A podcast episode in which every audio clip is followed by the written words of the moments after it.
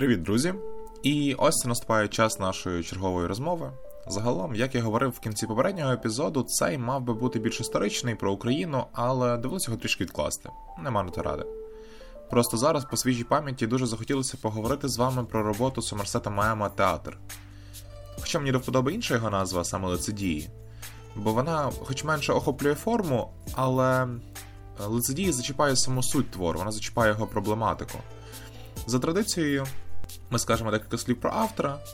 Вільям Сомерсет Мем народився 25 січня 1874 року в Парижі, був відомим прозаїком, драматургом і літературним критиком. Він в доволі ранньому віці втратив батьків, а на додачу сам по собі ріс сором'язливим, наговірким і не дуже товариським. Це все створило для нього образ такого зверхнього, емоційно холодного молодого чоловіка, але разом з тим дуже здібного і вимогливого до себе. Та в зрілому віці в нього настала певна емоційна криза, яка співпала ще й з Першою світовою війною, на яку він пішов добровільно, до речі.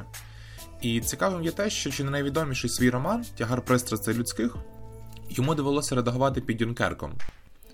Вже після війни він отримав пропозицію від Мі-5 британської розвідки відправитися з місією до Петрограда, і тут вартим уваги є його спостереження відносно тогочасної Московії. Далі цитата.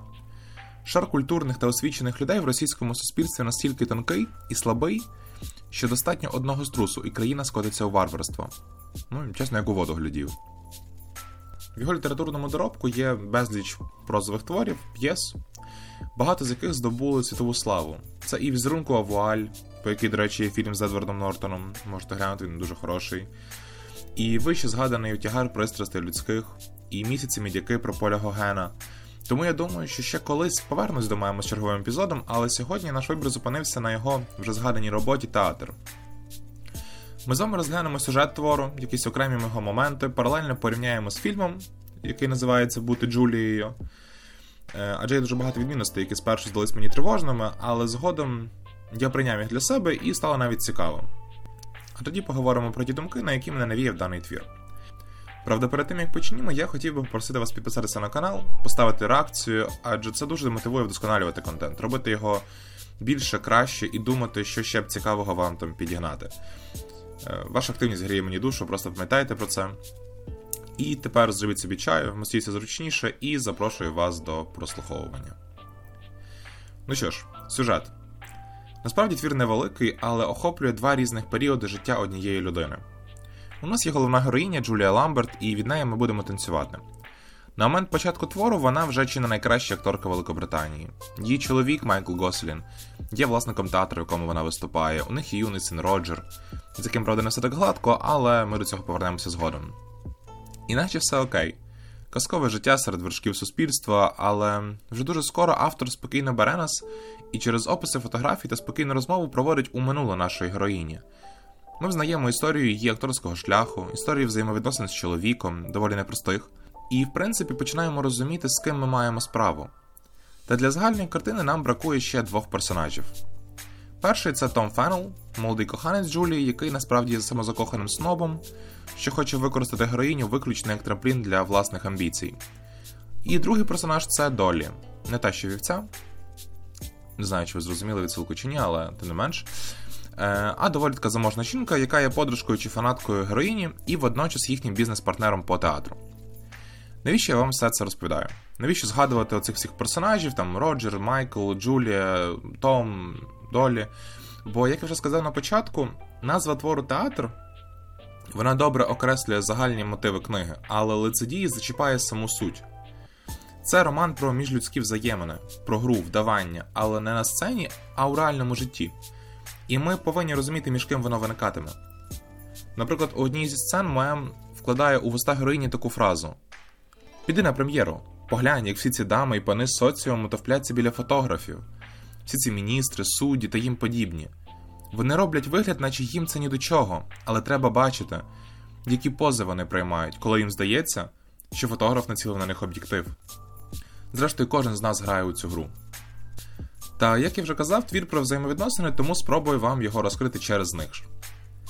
Першими, хто потрапить під наш об'єктив, буде Джулія і Майкл, дружина та чоловік. Якщо взяти зі сторони фільму, то відверто там їхні стосунки не розкриваються від слова взагалі. Не покидало відчуття під час перегляду, що це не те, щоб чужі люди один одному, але на межі байдужості. Якщо ми візьмемо книгу, то там вже набагато краще. Ми взнаємо і про початок їхньої кар'єри, коли вона була молодою перспективною акторкою, а він був просто гарним, але захистим доволі посереднім актором. Та любов любов річ нам часом не підконтрольна, і наша героїня закохалася в нього. Ну так сталося. Та за цією закоханістю вона, можливо, і бачила певні недоліки, та все ж не зважала на них. Вона ніколи не шкодувала грошей, щоб зробити йому приємно, не шкодувала слів, щоб наголосити на його красі. Е, Майкл був для Джулії всім. Натомість для нього на першому місці стояв холодний розрахунок. Він не поспішав зі шлюбом, бо вважав, що це заварить їхній кар'єрі, не витрачав багато грошей на подарунки. Та все ж він усвідомив найважливіше, що без неї йому нічого ловити з часом.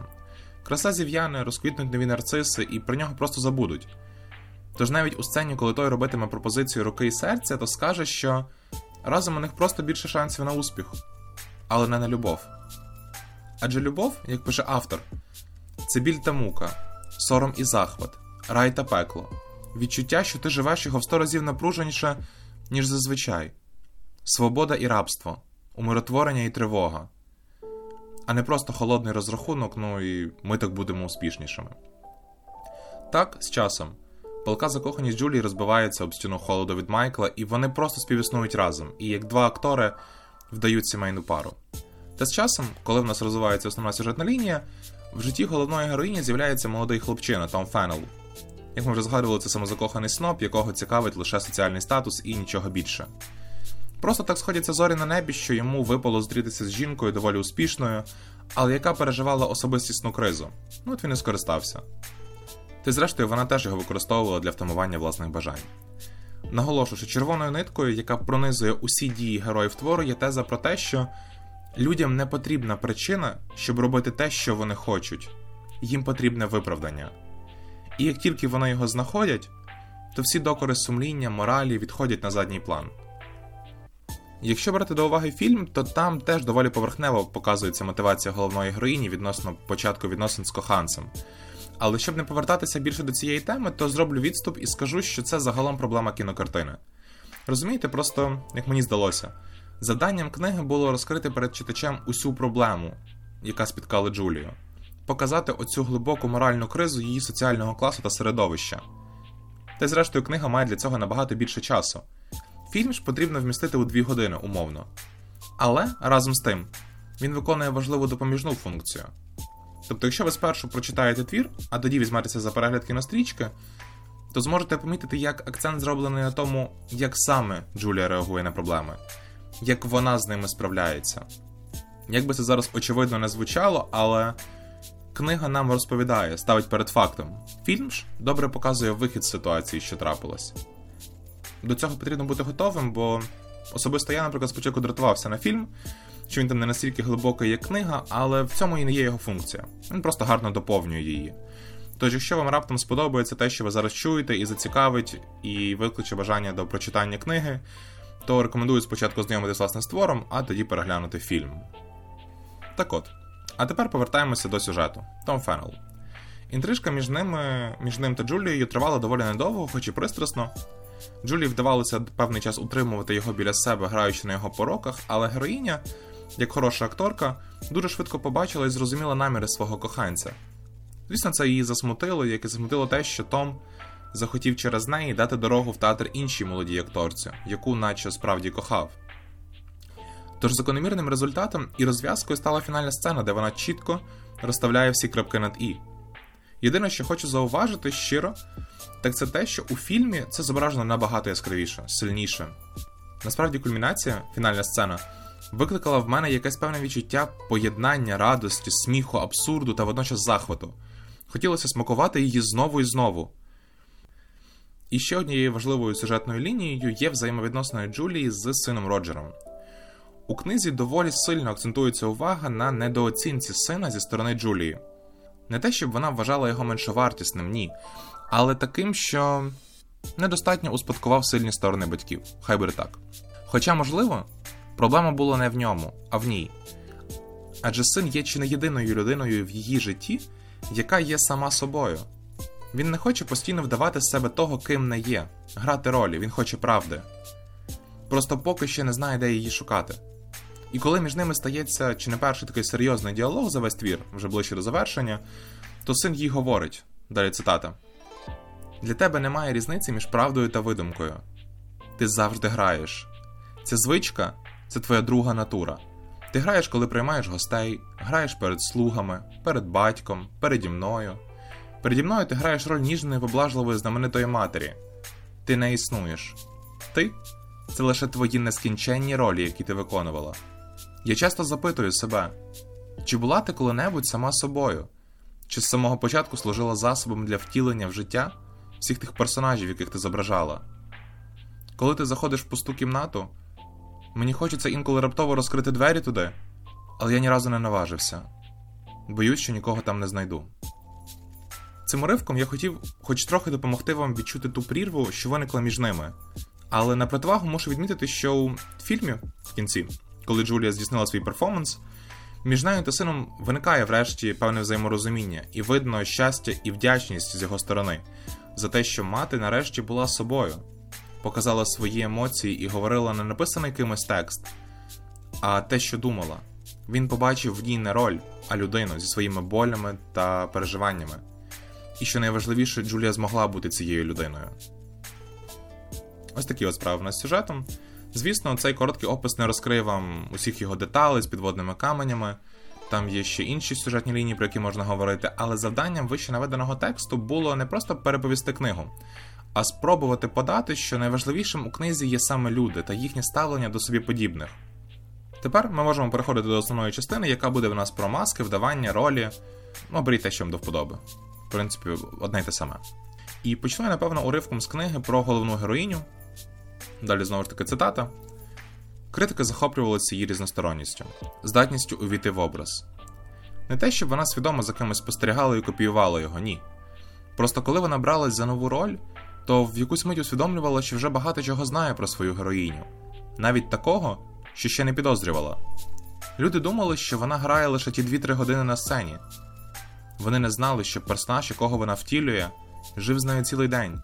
І коли вона просто з кимось розмовляла, і коли займалася якоюсь справою, часом їй здавалося, що в неї є два обличчя: Джулія Ламберт, популярна акторка, всезагальна улюблениця, але це лише ілюзія, міраж, який з'являється на декілька годин поміж виступами та репетиціями, і героїня, яку вона зображає щовечора. І це її істинна субстанція. Тепер пропоную вам поставити на хвилину другу на паузу і подумати ось над чим.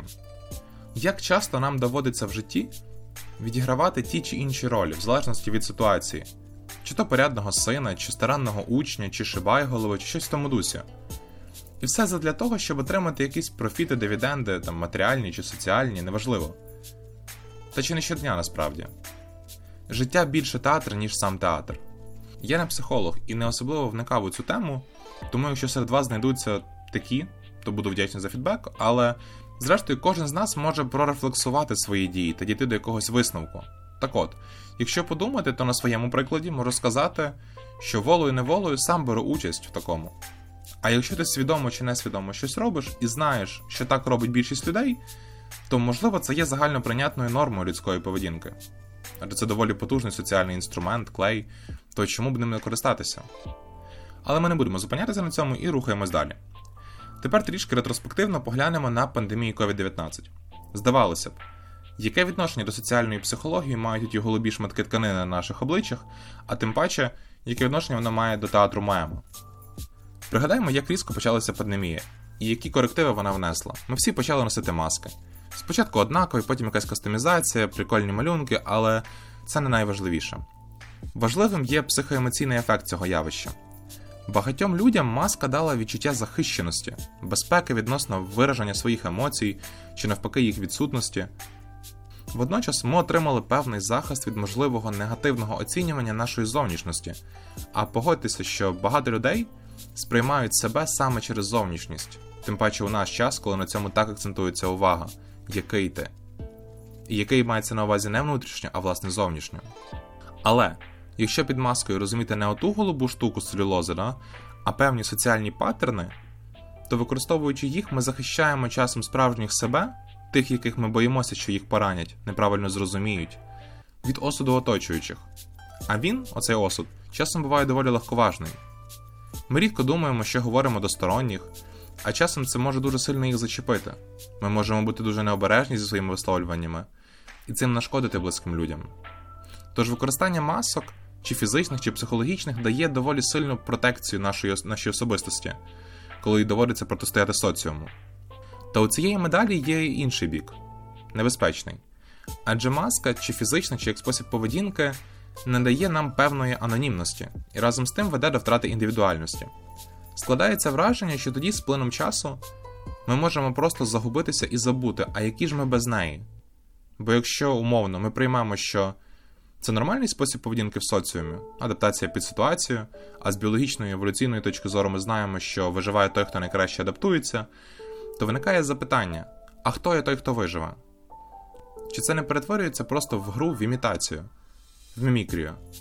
Повинно ж бути щось, що вирізняє нас серед інших, що зумовлює нашу унікальність, щось, що не дозволяє тій масці ідеально сісти на наше обличчя, чи ні? Тут доречним є вище наведений епізод розмови головної героїні нашого твору з сином, коли він казав їй, що боїться знайти її одну в пустій кімнаті, бо тоді очікує не побачити там нікого. Коли наша поведінка ґрунтується лише на довколишньому середовищі, то без нього ми не те, що буквально перестанемо існувати, ні. Але будемо відчувати себе неповноцінно, ми не знатимемо, як діяти. Те, що я кажу, не повинно звучати як заклик забити на адаптацію і відігравання певних соціальних паттернів. Знову ж таки, бо це доволі хороший інструмент, використовуйте, але потрібно пам'ятати про те, що наша особистість не може бути лише відповіддю на те, що нас оточує. Часом ми повинні бути тим, що й формує середовище довкола нас. В цьому і є феномен людини, здатність свідомо змінювати світ довкола себе, а не просто реагувати на нього шляхом найменшого спротиву. Перед завершенням додам ще одну частину. Вона не планувалася в першу версію епізоду, але на днях ходив значить на стрижку, і поки чекав на сеанс, то натрапив на книгу, де розповідалося про святкування Маланки.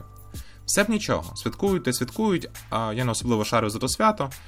Але коли розгорнув книгу, то зрозумів, що це по адресу. Там брали інтерв'ю в одного з меланкарів, і просто послухати, що він говорить про святкування. Якби сам не ходив у Меланку, то теж би не пускав до себе меланкарів. У тому й полягає особливість перебирання, що межі між дозволеним і забороненим, реальним і нереальним стираються. Меланкар чинить так, якби не вчинив у повсякденному житті, іноді може втратити контроль. З іншого боку, це дозволяє людині розкритися та звільнитися від страхів на одну ніч. Ми в реальному житті також граємо певні ролі. А тут маємо можливість зіграти цю роль в дуже такому яскравому вираженні. І, власне, маска вона дозволяє виразити себе, вона якби забирає ці кордони, забирає трохи сором, і людина тоді стає такою дуже розкутою. Після цієї цитати, якщо ми забудемо про ту всю соціальну психологію, мемо з його театром, і просто звернемося до наших національних традицій чи свят, то зможемо віднайти там те саме. Тобто воно все ж має за собою певний зміст, підґрунтя, на якщо так можна сказати, соціально-історичному фоні нашого соціуму. І це прекрасно, це, ну, я кайфую від таких моментів. Це було дуже цікавою знахідкою для мене. Тепер можна потрохи завершувати, і хочеться закінчити цитатою з книги та її невеличким доповненням. Цитата: Роджер стверджує, що ми не існуємо. Якраз навпаки, лише ми існуємо. Вони тіні, ми вкладаємо в них тілесний зміст. Ми символи всієї тієї безпорядкової, безцільної боротьби, що називається життям, а лише символ реальний. Говорять, що гра це вдавання. Це вдавання і є єдиною реальністю. Це одна з останніх фраз, вкладених мемом у вуста Джулії Ламберт, в якій ми бачимо, що вона все ж не відступає від думки, що життя це один суцільний процес лицедійства. А тепер фраза про акторство, що її почув в одному інтерв'ю. Не пам'ятаю в кого і хто його брав, але вашій увазі уривок з нього. Чому ви вважаєте, що актор це професія? Я думаю, що акторство подібне скульптурі. Іншими словами, це те, що ви забираєте в себе, щоб розкрити правду про те, що ви робите. Виступ, коли він заслуговує бути розглянутим, хорошим чи чудовим, він завжди цілком складається з самого актора і повного усвідомлення, що було залишено в роздягалці до того, як він опинився перед камерою. Не існує такого, як стати іншим персонажем, нанісши багато гриму чи макіяжу. Ви не носите макіяж, але насправді роздягаєтесь і навіть розриваєте себе на частини.